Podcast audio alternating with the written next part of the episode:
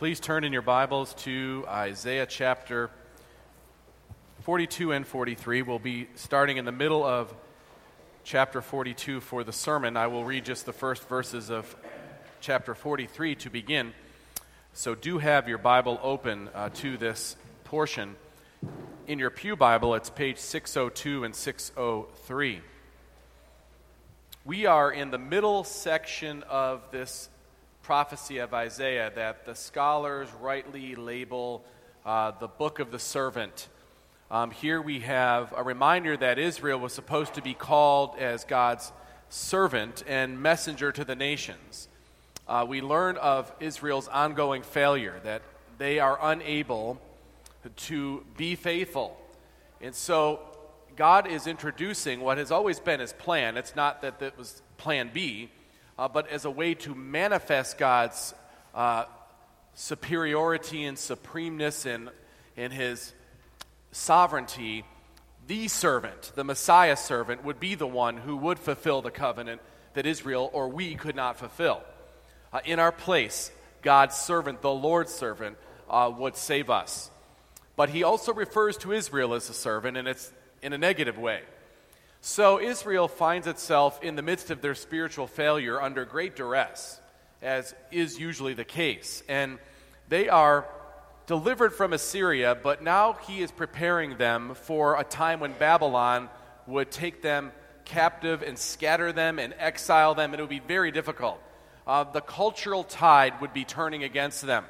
How would they hold up under that period of duress, oppression, persecution?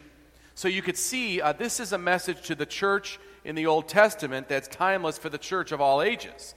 Um, every era, the church somewhere finds itself under similar duress. And these words speak to the church in all eras. So we come to God's word now, looking for his guidance and his direction. Here, as I read Isaiah 43 to start, starting at verse 1, I will read to verse 7.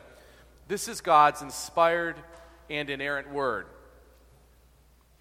But now, thus says the Lord, He who created you, O Jacob, He who formed you, O Israel, fear not, for I have redeemed you. I have called you by name, you are mine. When you pass through the waters, I will be with you, and through the rivers, they shall not overwhelm you. When you walk through fire, you shall not be burned, and the flames shall not consume you. For I am the Lord your God, the Holy One of Israel, your Savior. I give Egypt as your ransom, Cush and Seba in exchange for you. Because you are precious in my eyes and honored, and I love you, I give men in return for you, peoples in exchange for your life. Fear not, for I am with you. I will bring your offspring from the east, and from the west I will gather you. I will say to the north, Give up, and to the south, Do not withhold. Bring my sons from afar, and my daughters from the ends of the earth. Everyone is called by my name, whom I created for my glory, whom I formed and made. Let's bow together as I lead us in prayer. Lord, it is, it is always humbling when we think of your love and commitment to us. It is humbling because we do not deserve your grace. We are unfaithful servants. By all rights, we deserve your wrath instead. However, because of your great mercy, you have reached to us by your grace through your Son, the great and perfect servant, and we are redeemed. We know whatever may come our way, whatever pressure may come upon us, we can rejoice in your salvation. And knowing your purpose in saving us can help guide us and direct us and lead us through whatever times we may face. Lord, we do rejoice in your salvation and we truly want your name to be glorified. Show us what is true and what to do. Pray this in the name of Christ. Amen. This message that we read uh, from Isaiah to the people of God uh, was given initially to a people who were waning in their influence. Um, the culture around them was caving in upon them. Um, they were coming up against opposition. Now, we know from the context, in this case, this opposition they were facing uh, was chiefly due to their lack of obedience to God over time. Um, their unfaithfulness led to their discipline from a God who loves them. But if you were just to look at the picture from afar, you would see uh, the nation of Israel, the people of God in this sense, in this context, now starting to become overwhelmed by the culture and the world around them. So God gives very important revelations so that they can hold up under it, so that they could renew their dependence upon God. The one they had been faithless towards, they could be renewed again in their belief and their trust in Him. This would help them initially when He's giving the message. It would help in the future when Babylon actualized the things that are forecasted. And it would help every person of God, called by His name, anytime they would be faced with the reality of oppressing power upon them. We know this individually, and we see it in the life of the church in history. Now, you think about the life of Israel, many times they came under the duress of an opposing nation, mostly because of their unfaithfulness. But think of other times in which it's occurred. In the first century, in the, into the third century, when you have uh, the Roman Empire, not the friend of God any, by any means, enemies against God.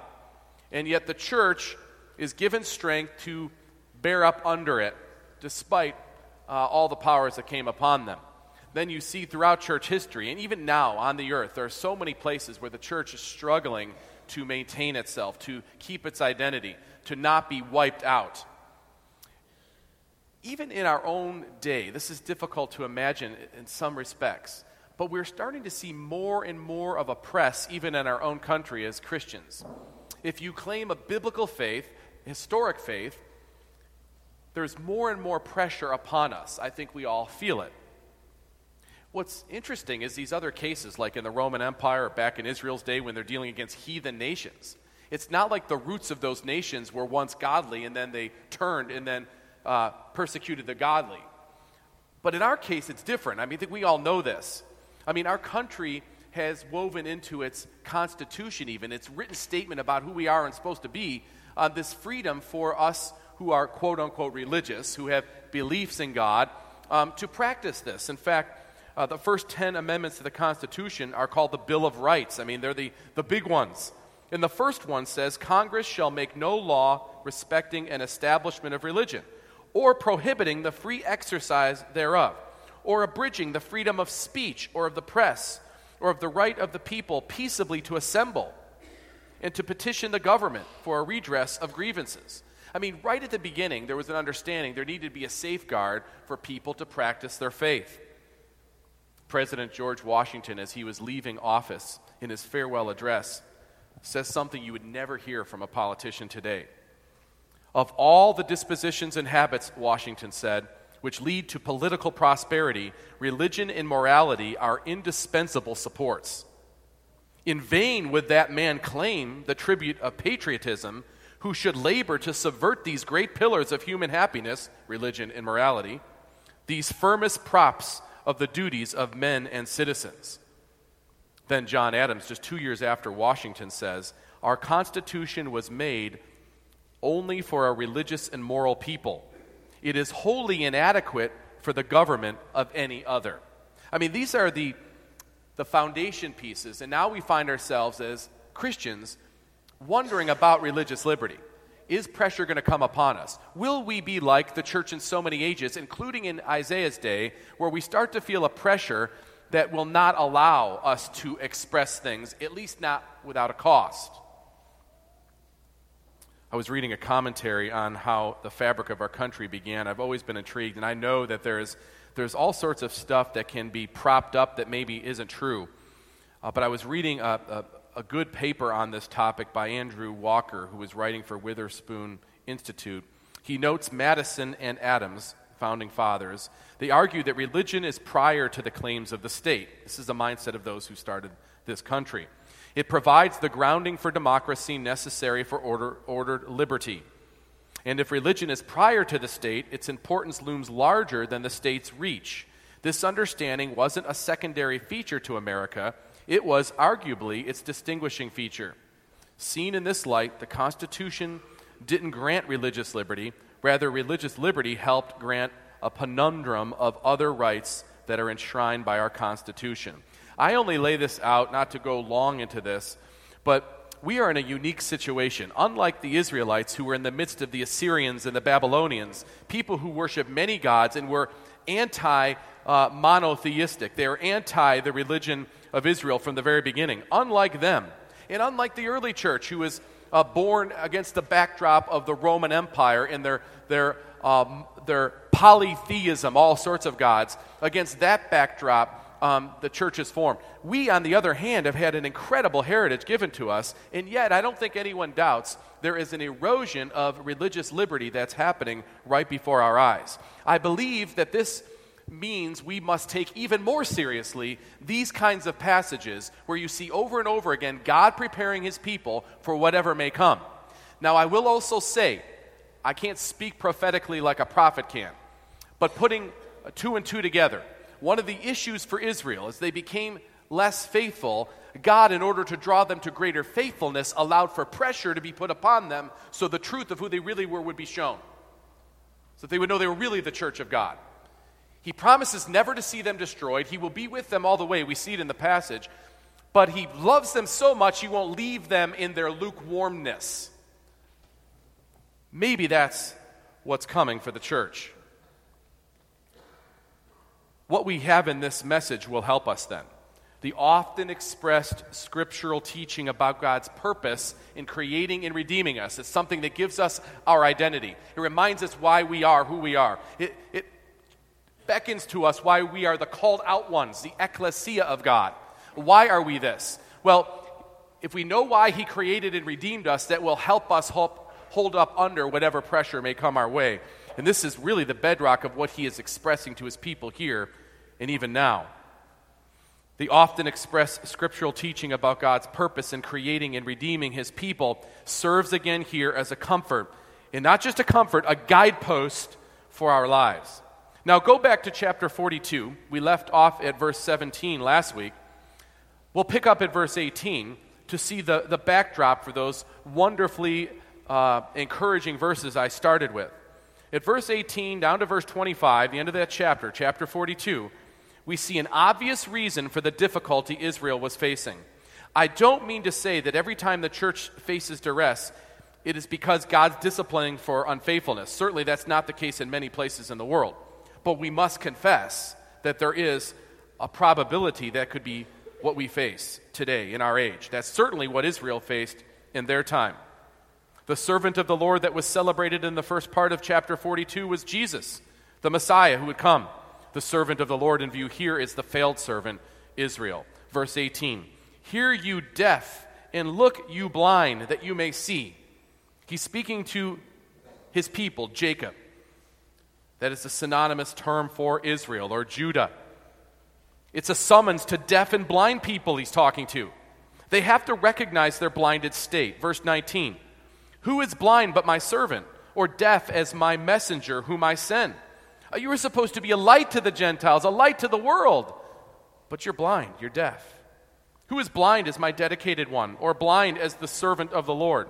Clearly, he's talking about his people here. He, he's talking about those who he has called. Verse 20, talking of his people, he sees many things, but does not observe them. His ears are open, but he does not hear. The Lord was pleased for his righteousness' sake to magnify his law and make it glorious.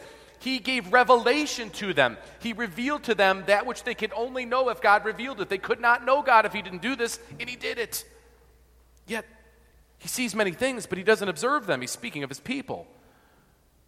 Verse 22 But this is a people plundered and looted. They are all of them trapped in holes and hidden in prisons. They have become plunder with none to rescue, spoil with none to say restore. Now the pressure has come upon them. Now they're feeling the persecution. Now they have the heat upon them. And it's a terrible description of them. They're deaf, they're blind. They have seen God's revealed, but they don't pay attention to it, or they look away, or they don't observe it. And now they're under pressure. Now they're feeling it. Now it's difficult for them. God calls them obstinate. They're imprisoned. He says there are people being pillaged by those around them. This week, Ligonier Ministries put out the results of a survey they've been working on for some time in conjunction with Lifeway. Different traditions together to come up with a survey to really ascertain the spiritual health of primarily those who call themselves evangelicals. Now, to narrow it down, for you to answer in the survey, you couldn't just say, Yes, I'm an evangelical. You had to say also, I attend church at least twice a month. Now, evangelical historically has usually meant a person who believes that the Bible is God's inspired and inerrant word, therefore it's authoritative, and that Jesus is the only Savior from our sins by trust and faith in Him. Very simple. The Bible is God's word, Jesus is the only Savior, essentially. That's what it meant to be evangelical many years ago. So these people who would say, Yes, I'm evangelical, of which I would include ourselves, the responses are staggering. For instance, when the question was posed, does an individual need to contribute to their own salvation? 74% of the people said yes. When the question was asked, is Jesus the first and greatest being created by God? Now, it's a trick question because Jesus isn't created, he's God. However, 71% of those who identify themselves as evangelical say yes. Everyone sins a little, but most people are good by nature, right? Well, 54% agree with that, that we're good by nature. God accepts the worship of all religions. I mean, all religions. Think of some of the religions 48%. Now, think of any religion outside of Christ. 48% believe that God accepts the worship of all religions. The statement was made My good deeds help earn my place in heaven. 39% of those who are evangelical believe this is true. God will always reward faith with material blessings, a particular question for American Christians, no doubt. 37% think this is true. Boy, tell that to the Christian in Sudan right now. A person obtains peace with God by first taking initiative to seek God, then God will respond with grace. I think this is one of the most telling. A heresy that has been condemned three times in the history of the church 83% of evangelicals say it's true. Ethical questions. Is sex outside of marriage sin? 48% think it isn't. Is abortion a sin? 48% think it is. How about only those who trust in Jesus Christ alone as their Savior receive God's gift of eternal life? Now, that was the basic question is to determine if you were evangelical. It used to be if you didn't agree with that, then you're not evangelical. Well, 56% of the people agree with this, meaning 44 do not, and they call themselves evangelical. Our problem, church, is not political, it's deeply spiritual. He sees many things, it's said of God's servant, the church. He sees many things, but does not observe them. His ears are open, but he does not hear. Down to verse 22. But this is a people plundered and looted, I'll say. Plundered and looted of their theological and doctrinal senses are we. There are all of them trapped in holes and hidden in prisons. They have become plunder with none to rescue, spoil with none to say, restore. How could the world know of Jehovah if his servant Israel was so deaf and so blind? We have an honest description of people trying to act in their own spiritual ability in how powerless they are. It fails. Uh, Israel here is an example of what happens when we try to walk in our own wisdom and power. They're an example of compromise and accommodation. They've compromised the exclusive message of Yahweh, the Holy One of Israel, and they have made peace with the gods of Molech and Baal. They have made accommodations that violated God's word in order to get along with the enemies of God. They ignored God's commands about who they were and what they were supposed to do, who they were supposed to be, and instead applied their own wisdom and reasoning. And you see what the result is. They are blind and they are deaf and they are in prison. Who among you, verse 23, will give ear to this, will attend and listen for the time to come? God is declaring the truth about their condition. He's saying, This is where you are, this is where you find yourself, this is the state you are in, and it's pathetic. It's bad. It's really bad. I, will be honest with you, though. I wonder if these survey questions were asked to Israel at this time, they would have scored better. Who did this? Who brought this discipline upon them?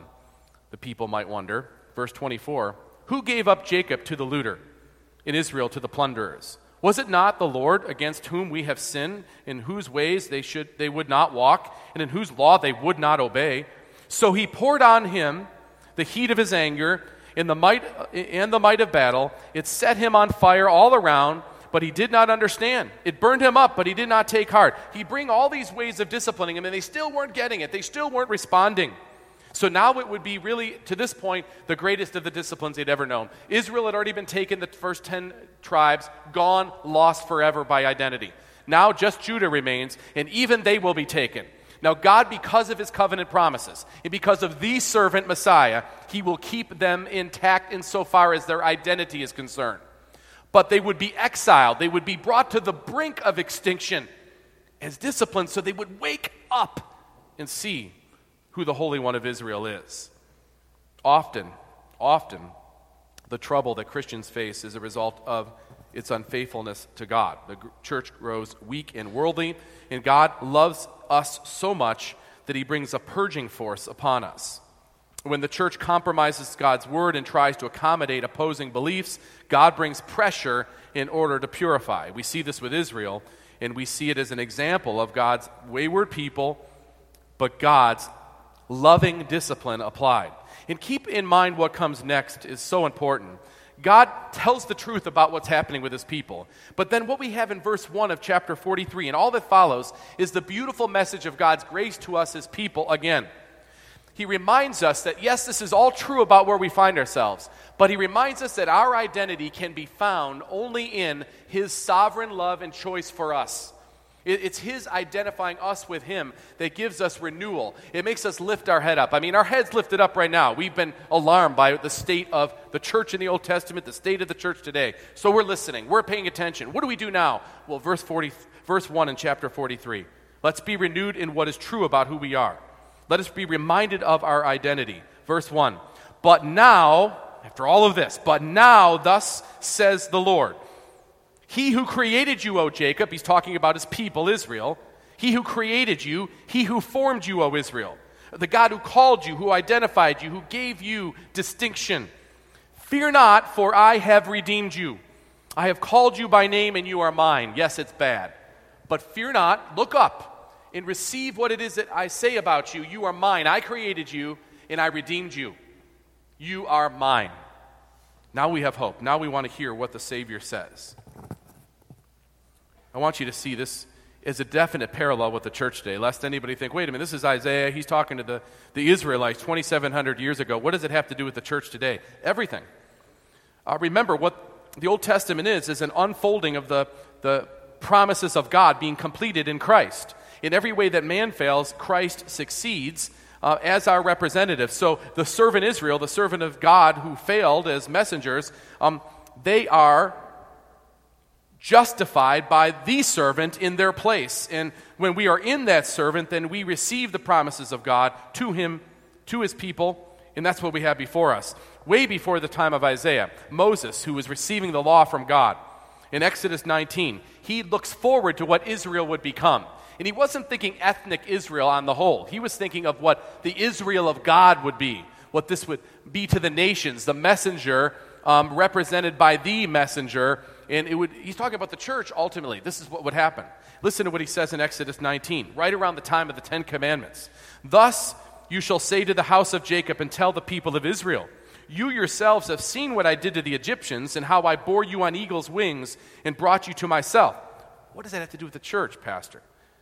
Now, therefore, if you will indeed obey my voice and keep my covenant, you, will, you shall be my treasure possession among all the peoples. Oh, well, they didn't do that. No, they didn't.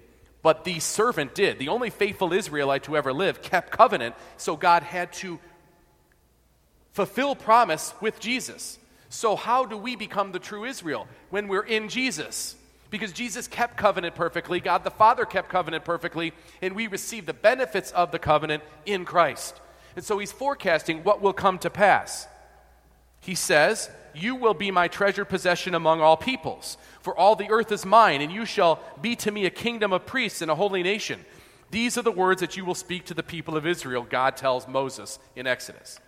So we come to the time of Isaiah, and this promise keeps being repeated. You are my people. You will represent me. You will show forth my glory. In a few chapters, we'll read in Isaiah 61 You shall be called priest to the Lord. This forecast of what Israel would become. And then we come to, Peter. In 1 Peter, he says to the church now, made up of Gentiles and Jews alike, the true Israel of God is revealed. He says, But you, that's us too, you are a chosen race, a royal priesthood, a holy nation, a people for his own possession in Exodus 19, it says, You will be. In Peter, it says, You are. You may proclaim the excellencies of him who called you out of darkness into his marvelous light. Once you were not a people, but now you are God's people. Once you had not received mercy, but now you have received mercy. So the church fulfills what was forecasted, completes what was laid out in the old. And this is why these promises to God's people in Isaiah apply to us today. God will always preserve his people. He will save his people. He will keep his people. And the church, for this reason, will never fail, even when it looks like it's a mess. Amen, by the way. It may be assailed, it may be maligned, it may be battered, but it will remain. Countries will come and go, as will their leaders, but God's church will remain. Jesus said, I will build my church, and the gates of hell will not prevail against it. Notice the corporate promises made in these verses as we get a glimpse of God's promises. Verse 1 again, but now, thus says the Lord, He who created you, O Jacob, He who formed you, O Israel, fear not, for I have redeemed you. I have called you by my name. You are mine. God's love for his church doesn't stop there with his choosing, it is practiced in his deeds, in his preservation. Look at verses 2 down to ver- verse 2 down to verse 5 as we see God's never failing covenantal committed promise keeping care for us. Hard times have come for Christians over the centuries and they will come again. But God's promises are always timeless and sure. Verse 2 when you pass through the waters, I will be with you. And through the rivers, they shall not overwhelm you. Not if you might happen upon some waters. When you pass through the waters, I will be with you. This is a message to the church. Now, there are many individual promises to individual believers that are just like this. But make no mistake, he's talking to us, the church now. When you pass through the waters, I will be with you, and through the rivers, they shall not overwhelm you. When you walk through the fire, you shall not be burned, and the flame shall not consume you. There are many reasons that God will allow for or bring suffering into our life. Understand it's always measured, it's always careful, it's always limited. It never destroys us completely. It always has purpose in driving us to Himself. Verse 3 Remembering from whom this comes. For I am the Lord your God, the Holy One of Israel. You've been looking at idols. You've been looking at other stuff for your satisfaction, other stuff to protect you, other things, other people for your security. I love you. You are mine. I will preserve you. I will protect you. Who am I? He says, For I am the Lord your God, the Holy One of Israel, your Savior. He says, I'm the only one you could trust, and all the other stuff you've been trusting is fake, it's empty, it's weak, they're delusions. God is our covenant God. He is committed to us. He is the Holy One as compared to all the false gods promoted by others. I don't know why we are in a time like we are in, but it pains me to see Christians desperate, looking for help where it cannot be found, when we have the Holy One of Israel as our God, your God. That's where our help can be found. That's what we need. For I am the Lord your God, the Holy One of Israel, your Savior. And I'll do whatever it takes to show that and to move things so that it's obvious. And that's what he's saying in the rest of the passage. I give Egypt as your ransom. I mean, I will move Egypt around to make sure you know you're my special ones. Cush and Seba, in exchange for you, I'll trade them for you. Because you are precious in my eyes and honored, and I love you. Now, wait a minute. Aren't we the ones who are deaf and blind? Aren't we the ones who are such failures? Yes. Yet God commits to love us. Know our identity, church. I mean, as soon as we start to understand who we are, we will not worry about whatever is pressing upon us. The God of Israel, the only true and living God, the Lord our God, the Holy One of Israel is our Savior, and He's the one who promises to protect us because we are precious, verse 4 says, in His eyes, honored, and He loves us. I give men in return for you people in exchange for your life. Fear not, people of God, for I am with you. I will bring your offspring from the east, and from the west I will gather you. What a list of identifying benefits and features we have as the people of God. He is our God. He is our Savior. He, we are precious to Him. He honors us. He loves us. He's with us. He preserves us. The church will never fail in this light. It never will. The first 300 years of the church's uh, existence post resurrection, the church has always existed as God has called his redeemed to himself, but in the sense that we usually think of it, since Jesus' ascension, those first 300 years were some of the worst years the church ever saw as far as persecution goes. Yet its explosiveness, how much it grew in that time period, just attests to how God is not thwarted by people trying to stop the church. They can't stop the church, they won't stop the church. I was reading a wonderful paper on this topic by George Grant. Listen to what he says. He's trying to show how much persecution there is, but then how God is using it even today in our era.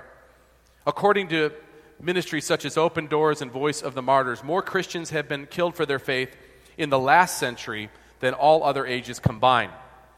And he, he denotes or he refers to all the different lethal assaults like uh, Lenin in, in, the former Soviet Union, Stalin, of course, Hitler, uh, Mao Zedong, uh, Idi Amin, all these different despots that have done their best to try to, to crush the church underneath them. Uh, now, in this, this new generation of Islamic jihadism that you see all over, trying to crush the churches in various places.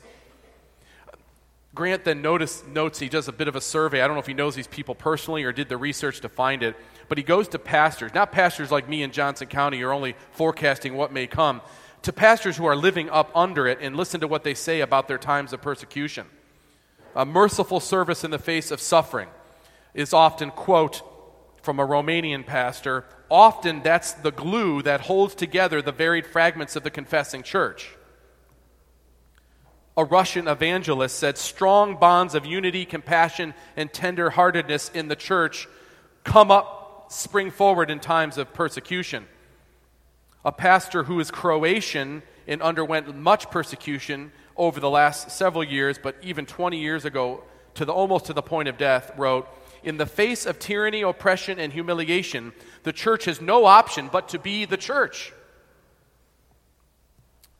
A Bosnian Christian leader said, disguised as evil, persecution comes to us as an ultimate manifestation of God's good providence. Imagine saying that. Another persecuted pastor says, because it provokes us toward a newfound dependence upon His grace, upon His word, upon His people. It is, in that sense, a paradoxical blessing, perhaps even more than profound prosperity would be. What a beautiful picture of the church's invincibility with God building it. Samuel Stone wrote, The church is one foundation, and I still uh, am moved every time I read the second verse the church shall never perish. Her dear Lord to defend to guide, sustain, and cherish, is with her to the end. Though there be those who hate her and false sons in her pale, against both foe and traitor, she ever shall prevail. Look with me now again at the text, started in verse 6 now, where we see kind of a, a, summarizing point. Now, there will be a repeated theme that we will find as we study together through to chapter 55, as a matter of fact, the whole section called the Book of the Servant. A repeating theme of, of deliverance and redemption and it kind of grows in its scope and its picture, and Jesus comes more and more into focus. But for now, look at this kind of summarizing statement that gives us our place in the universe. And I know that's a big statement. Boy, I didn't come here knowing that I'd find out my place in the universe. Guess what? You're going to find it out. Because God tells us what it is. He's going to call people to himself. He's going to call people to himself from all corners of the globe. That's what says in verse 5 and verse 6 Fear not, I am with you. Talking to the church. I will bring your offspring from the east and from the west. I will gather you. I will say to the north, Give up, and to the south, Do, do not withhold. Bring my sons from afar and my daughters from the ends of the earth. God will gather his chosen people from the four corners of the earth, and that's what he's doing until he comes again. King Jesus reigns from the right hand of the Father, and King Jesus will return, and he will have all of his people who will meet him at that time. The people of God uh, will find full joy when that moment arrives, but gain some joy knowing now that no matter what the world does, the church keeps on growing, and people keep being saved and redeemed and delivered and called. And it says in verse 7, kind of the purpose for it all everyone who is called by my name, whom I created for my glory, whom I formed and made. I'm leaving off here because I want us to conclude with that thought. What is our identity? We are created for God's glory, and we are redeemed for His glory. Everyone who is called by my name, whom I created for my glory, whom I formed and made. I love when the scripture repeats themes like this, and this is a repetitive theme throughout the Bible. It's such a helpful theme. I'm so self focused, and I what is my purpose? I mean, what have I accomplished? What have I? What have I? Think to myself, and maybe you ask yourself the same question. Maybe you're helping a, a, a, child who's navigating towards going to college, and you're trying to figure out what should they do. Well, what message are we giving them? The message should be you are created for God's glory, and you redeemed for His glory. So whatever it is He's called you to do, however He's wired you, know that's what you're called to do. I've had the, the privilege of spending weeks preaching through Ephesians 1 and 2 for our high schoolers, middle schoolers, and high schoolers at HCA just walking through the text with them. And I'm amazed as I do these dual studies with Isaiah and then over to Ephesians. The same theme. Paul writes to the Ephesians Blessed, blessed be the God and Father of our Lord Jesus Christ, who has blessed us in Christ with every spiritual blessing. This is how we receive, we've been redeemed by Jesus, by God through Christ. In love, he predestined us for adoption to himself as sons through Jesus Christ, according to the purpose of his will. Why? Why did he do this? To the praise of his glorious grace with which he has blessed us in the beloved. Ultimately, our place in the universe is to bring glory to God. That's where we'll find our greatest satisfaction. Later in Ephesians 1, there are multiple places in Ephesians we find this, but here again, very vividly. In him, Christ, you also, when you heard the word of truth, the gospel of your salvation, and believed in him, were sealed with the promised Holy Spirit. You're redeemed, you're delivered, who is the guarantee of our inheritance until we acquire possession of it. Why? To the praise of his glory. Back to verse 7 in Isaiah 43. Everyone who is called by my name, whom I created for my glory, whom I formed and made.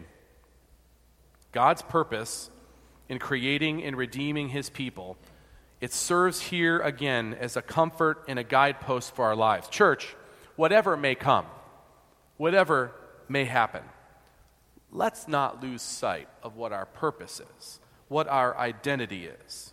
Because knowing our purpose and being assured of God's presence and His power serves as a source of great comfort and courage no matter what comes to pass, and God's glory will go forth no matter what. Let us bow together as I lead us in prayer. Lord, we are thankful for your abiding presence and sustaining grace we can see that you have loved us with great love. You declare your love for your people numerous times in Scripture. We see it here again in Isaiah. And we see it fulfilled when you send Jesus, the great lover of our soul. Lord, give us faithfulness in response to your great grace shown to us. Give us faithfulness, especially in times that can be perilous. Grant us courage to live according to your word. Move us to be faithful evangelists in a time so needy for good news. Assure us of the mission that you have called us to as your people.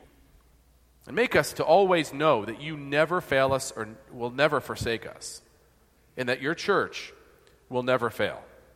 Because Jesus, He is building it. I pray this in His name. Amen. Let's respond by singing uh, 508. Let's stand and sing verse 1 and verse 2.